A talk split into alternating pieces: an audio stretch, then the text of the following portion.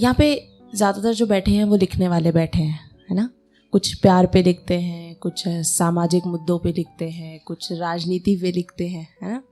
तो लेकिन एक राइटर का जो सच्चा प्यार होता है ना, वो उसकी अपनी राइटिंग से ही होता है, ठीक है? पहला प्यार बोलो, जो शायर की मोहब्बत वगैरह जो रहती हैं, वो सिर्फ़ उसकी अपनी शायरी से ही रहती हैं, ठीक है? सो आज की जो मेरी नज़म है, वो उसी लेखक के प्यार के लिए है। उनकी अपनी शायरी के लिए है। और लेखक और शायर की ना एक ख़ास बात और होती है कि वो चाहते हैं कि भले ही तवज्जो उन्हें ना मिले लेकिन उनकी राइटिंग्स को ज़रूर मिले। वाहवाही जो है उनकी राइटिंग्स को ज़रूर मिलनी चाहिए। सो so, जो मेरी नज़म है वो मैं शुरू करती हूँ कि रुखसत हो जाऊँ गर मैं दुनिया से। रुखसत हो जाऊँ, अगर मैं दुनिया से चंद आँसू बहा लेना। कुछ नज़में, कुछ गज़लें गढ़ी है मैंने, याद आए तो गुनगुना लेना। कि कुछ नज़में, कुछ गज़लें गढ़ी हैं मैंने, याद आए तो गुनगुना लेना।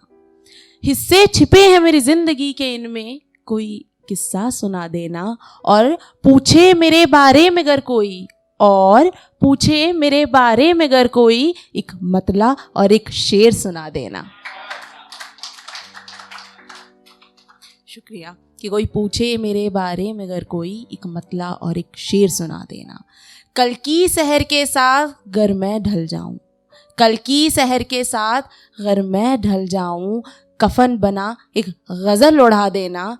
बस एक शेर पढ़ना दफनाते वक्त। बस एक शेर पढ़ना दफनाते वक्त मुझे जन्नत पहुँचा देना। मुझे जन्नत पहुँचा देना। शुक्रिया। कि भूल खुद को अगर मैं चली जाऊँ, भूल खुद को अगर मैं चली जाऊँ, पता गज़लों से पूछ लेना, डोर लंबी है मेरे मिसरों की। डोर लंबी है मेरे मिसरों की, बंधी ये डोर खींच लेना। कि डोर लंबी है मेरे मिसरों की, बंधी ये डोर खींच लेना। और कहा है कि भले ही रहूँ किसी किताब में सोई, भले ही रहूँ किसी किताब में सोई पलटकर पन्ने जगा लेना। भले ही रहूँ किसी किताब में सोई पलटकर पन्ने जगा लेना। हो जाऊँगी ज़िंदा हर उस महफिल में। हो जाऊँगी ज़िंदा, हर उस महफिल में मेरे शेर पर दाद लुटा देना, मेरे शेर पर दाद लुटा देना। शुक्रिया।